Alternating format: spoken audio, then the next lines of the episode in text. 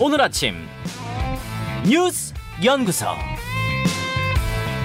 오늘 아침 뉴스의 맥을 짚어드리는 시간 뉴스 연구소 오늘도 두 분의 연구위원 함께합니다. CBS 김광일 기자, 뉴스톱 김준일 대표 어서 오십시오. 안녕하세요.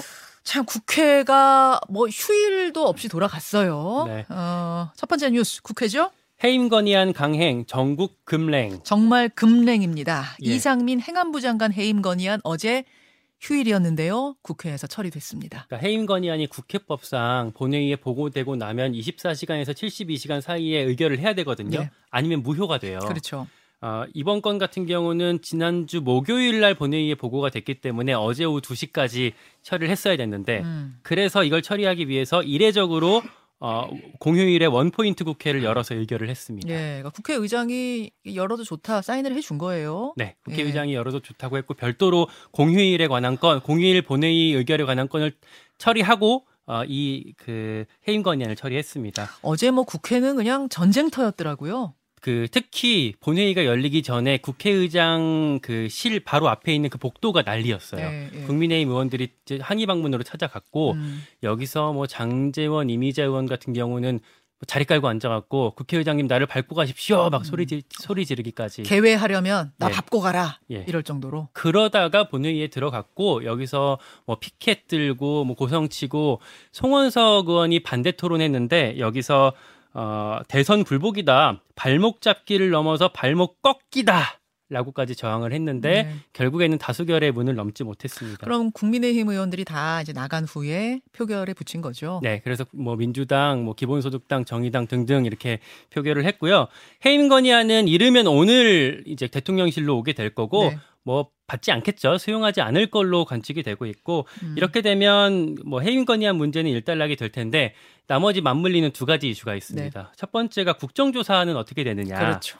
반쪽으로 가는 수순으로 보여요. 지금까지는. 음흠. 국민의힘 소속 국조, 국조특위 위원 7명이 예고했던 대로 전원 사퇴 입장을 밝혔고요. 음. 어, 뭐 물론 그 주호영 원내대표가 사표를 바로 수리하지는 않았기 때문에 다시 복귀할 여지가 아예 없는 건 아니지만 그러니까 어떤 정치적인 좀 득실을 따지고 있지 않겠어요? 국조를 참여하는 게 나을지 말지 아직 수리는 안 했다. 그렇습니다. 의사 표현만 했다. 예, 뭐 바꿀 수도 있긴 한데 어쨌든 지금 상황으로 봤을 때는 국정조사가 정상적으로 열리기에는 쉽지 않아 보이고요. 예. 한 가지 더 예산안이 있겠죠. 예산안. 예, 예산안은 계속 지금 며칠 날 한다, 며칠 날 한다 밀리고 밀리다가 예. 새로운 데드라인이 15일 이번 주 목요일로 설정이 됐습니다. 원래는 일요일 날 예산안 처리한다 이렇게 합의문이 한번 나왔다가 이게 또 뒤집혀서 15일이 된 거예요. 예, 어제 국회의장이랑 여야 원내지도부가 어, 새로운 합의를 해서 15일까지는 반드시 처리하겠다라고 다시 약속을 또 했어요. 그럼 이건 또 바뀔 수도 있다는 얘기잖아요. 그렇죠. 그렇죠. 네, 뭐 그래서 연말까지 뭐 갈 수도 있다. 그리고 심지어는 어, 연말까지 안 돼서 준예산 편성할 수 있다라는 얘기가 의원들 만나보면 여전히 계속 나오고 있고요. 음. 예. 여기에 또 최근에는 민주당에서는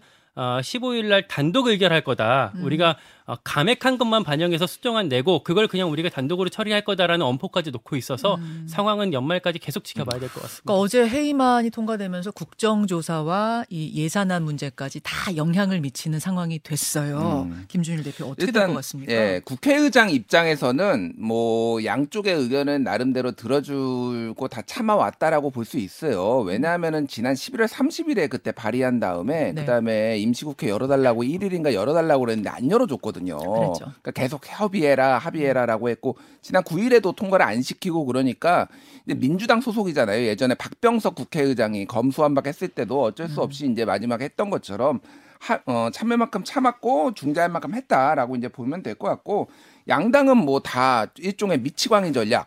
우리는 무슨 짓이든 할 수 있어. 뭐 예를 들면은 뭐 국민의힘 같은 경우에는 국정조사 참여 안 하고 준예산까지 불사한다 뭐 이런 거. 그리고 민주당에서는 단독 민주당 단독 어, 예산안 올리겠다 이런 식으로 조금 각자의 카드를 들고 지금 상대를 압박하고 있는 그런 상황이에요. 15일 날 단독으로라도 예산안 처리하겠다 지금 민주당 그 얘기까지 나온 거죠. 그렇죠. 뭐 일단은 단독으로 야당이 처리한 적은 어, 헌정사상 한 번도 없어요. 없습니다. 적은 없어요. 없, 네. 없기 때문에 그것도 굉장히 이례적인 거고 어쨌든 지금 어제 오후 4시에 총리 공관에서 고위 당정협의회가 열렸거든요. 네. 여기에 이제 뭐 당에서는 정진석, 주호영, 성일종 뭐 지도부가 다 모였고요. 음. 국무총리가 한덕수 국무총리 그리고 대통령실에서는 이관섭, 이진복, 뭐 국정기획수석, 정무수석이 왔는데 가- 여기에서 이제 언론 보도에 알려진 거에 따르면 대충 가닥이 나와요. 일단은 어, 이상민 장관 해임안에 대해서는 당 민주 국민의힘도 반대 그리고 해임하지 말라고 정진석 비대위원장이 건의까지 대통령한테 올리겠다. 뭐 이런 얘기가 이제 나왔다고 해요. 그리고 지금 핵심은 지금 법인세 관련 지금 갈등이 있거든요. 그거에 대해서도 지금 양보할 수 없다라는 기류가 있고 뭐 안전운임제에 대해서는 어, 원희룡 장관한테 지금 일임하고 국정조사도 원내대표한테 일임했다 뭐 이런 내용입니다. 그래서 지금 법인세 짧게 말씀드리면은 네. 지금 법인세가 가장 마지막 이제 쟁점이 되고 있는데 쉽게 얘기를 하면은 문재인 정부 때 최고 세율을 22%에서 25%로 한국 안에 더 만, 신설했어요. 법인한테 물리는 그 세금이요. 예, 예. 그게 3천억 원 이상의 이제 회사한테는 네. 25% 세율을 적용하는 거를. 예. 근데 이거를 도로 25%를 없애고 22%로 돌리겠다라는 게 지금 국민의힘 음. 그 윤석열 정부의 어, 플랜이고 이거에 대해서 부자 감세다라고 반대를 하면서 계속 아예 이건 안 된다고 하다가 음. 민주당이 그러면은 중소기업도 법인세율을 일부 인하해 줘라라는 식으로 다른 협상 카드를 들고 나왔거든요. 음. 네. 그래서 그거에 대해서 이제 합의를 어디까지 볼수 있느냐는 요건데 요거 마지막 쟁점이 지금 마지막 그거예요. 쟁점인데 아. 이게 국정조사와 이거랑 뭐 이런 거랑 다 맞물려 있다. 보니까 통과가 합의를 보더라도 통과가 됐지. 아니 사실은 이제 해임안 문제, 국정조사 문제가 없이 예산안만이었으면 지금 상황이 사실 요 정도면은 타결되거든요. 음. 예, 요 정도면 타결되는데 지금 상황은 막 세 가지가 다 얽혀 있는 상황이라 그렇기 때문에 지금 한치 앞을 못 보는 거 맞죠? 네, 법인세가 수정안이 여러 번 나왔어요. 이걸 2년 유예하는 안이 나왔다가 뭐 3년 유예하자 이런 안도 나오고 방금 22%에서 뭐그 25%에서 22%로 인하하는 뭐 방안이 처음 얘기가 나왔다가 다시 이거를 뭐 23에서 24로 절충하는 방안들도 나오고 있는데 그게 여전히 합의가 안 되고 있는 이면에는 그런 배경들이 깔려 그 있습니다. 깔려 있죠, 깔려 있죠.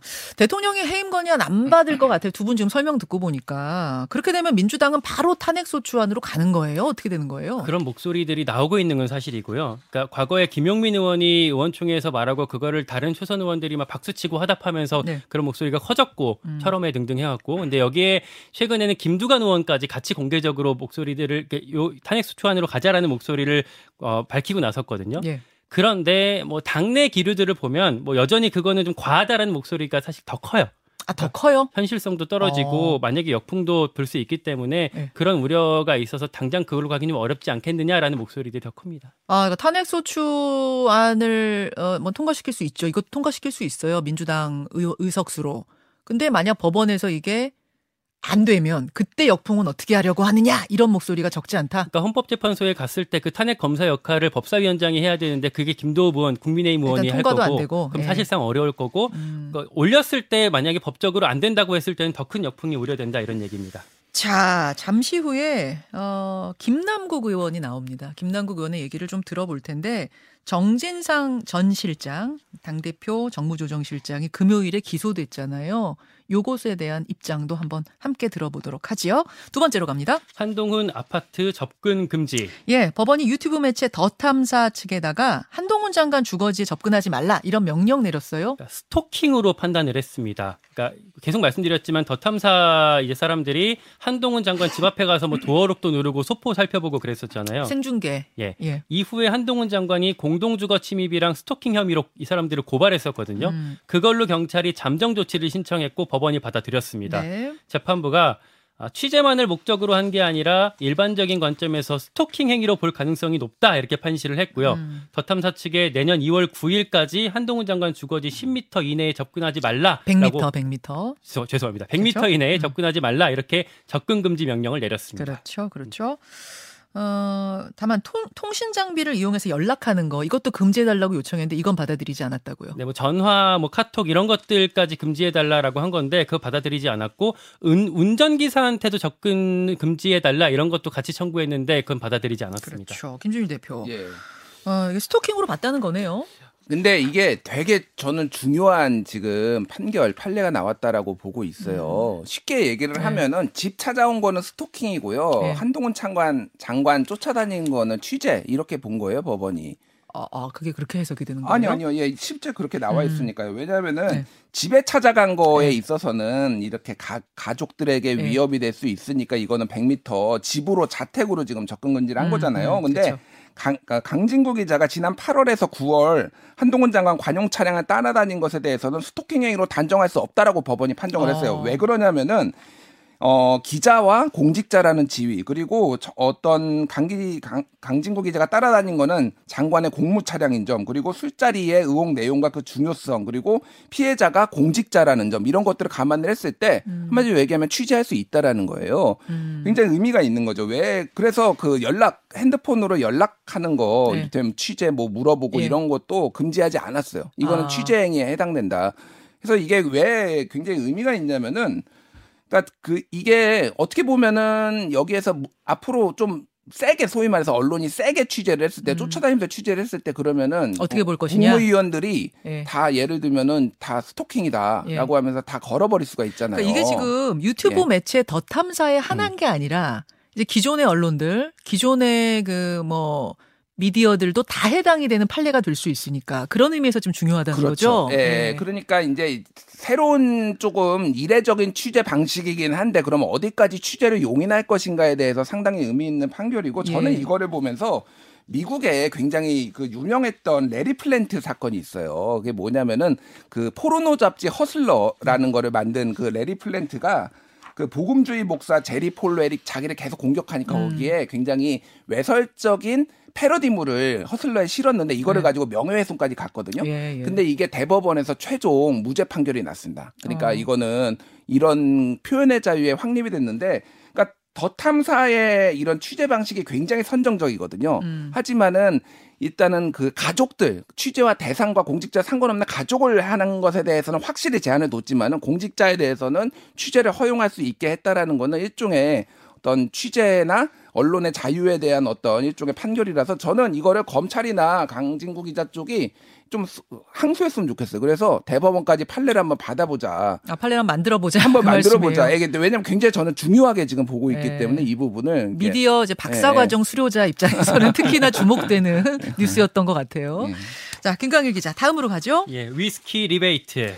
양주 회사에서 국내 유흥업소에 불법 리베이트를 상당히 오랫동안 상당히 많이 건넨 사실이 적발된 거예요. 프랑스 양주 회사가 걸렸는데요. 네. 이게 여기서 이름 들으면 다 아실 만한 그런 위스키들을 독점적으로 공급하는 회사입니다. 그 이름 그냥 얘기하면 안 되나요? 뭐, 뭐, 발렌, 땡땡, 뭐 이런 등등을 공급하는 예. 회사인데, 예, 예. 최근 10년간 국내 룸살롱, 단란주점, 라이, 나이트클럽 등에다가 리베이트를 제공하다가 공정거래위원회 조사에서 적발됐습니다. 음, 총 615억 원 상당을 뿌린 걸로 확인이 됐어요. 네. 이게 리베이트가 어떤 방식이냐면 좀 단순한데 머리를 살짝 굴렸습니다. 유흥업소라는 게 사업 초기 비용이 엄청 많이 들잖아요. 그때 음. 돈을 많이 빌려주는 건데, 아, 유흥업소에 돈을 빌려줘요? 예, 어, 양주 수입업체가? 네. 그래 놓고 나중에 거기서 우리 위스키를 많이 사면 예. 거기에 비례해서 빌려준 돈을 받지 않는 방식입니다. 아, 그러니까 그냥 돈을 뿌리면 이 리베이트로 걸리니까. 걸리니까 네. 돈을 빌려주고 갚지 않아도 되게 하는 방식. 한 번 꼰 거죠. 와. 이렇게 해서 위스키 팔게 하고 사, 사게 하고 시장 점유율을 늘리려고 했던 것으로 보입니다. 예, 예. 과징금 얼마나 물게 했어요? 공정위에서 9억 1,800만 원을 과징금으로 부과했습니다. 예. 발렌 땡땡, 뭐 임페 땡땡 이런 이런 양주들 김순일 대표. 이게 근데 들여다볼 게 많아요. 사실은 지난 10월 달에 SBS가 단독 보도를 했는데 예. 이 건에 대해서 공정위에 신고가 된 게 2018년인데 4년이 넘도록 이거를 뭉개고 있었다라는 음. 게 보도가 나왔어요. 근데 이 업체를 페르노리카를 어, 변호하는 게 김앤장이다. 음. 그래서 이게 김앤장 때문에 지금 안 되는 거 아니냐라고 했는데 이게 5년이 신고한 지 5년이 넘으면은 이게 그냥 없어지거든요. 예. 어허. 그러니까 공정위가 뭉개고 있는 거 아니냐 그러는데 뒤늦게 지금 5년을 앞두고 지금 이렇게 언론 보도가 나와서 지금 나온 거예요. 음. 그래서 이 금액이 615억 원을 리베이트 했는데 그럼 이 금액이 적절한 금액이냐 과징금이 12억이. 음. 그러니까 이것도 약간 이제 문제가 될 수가 있는 거죠. 그러니까 이게 지금 이게 자, 그 2019년에 워낙 리베이트가 많으니까 양주에 대해서는 도매 중개업자는 1%, 유흥 음식업자에 대해서 3% 한도 내로 이런 식으로 좀 뭔가 뭐 사은품을 주거나 이런 거에 허용이 됐거든요. 아예 금액을 정해놓은 거예요. 옛날에는 10%씩 막 리베이트를 주니까. 음. 근데 이거를 어긴 이제 걸린 첫 사례고 네. 앞으로도 이런 유의 것들은 굉장히 지금 단속이 좀 세게 가야 되지 않을까 그렇게 보여집니다. 예. 여기까지 두 분 수고하셨습니다. 고맙습니다. 감사합니다. 김현정의 뉴스쇼는 시청자 여러분의 참여를 기다립니다. 구독과 좋아요, 댓글 잊지 않으셨죠? 알림 설정을 해두시면 평일 아침 7시 20분 실시간 라이브도 참여하실 수 있습니다.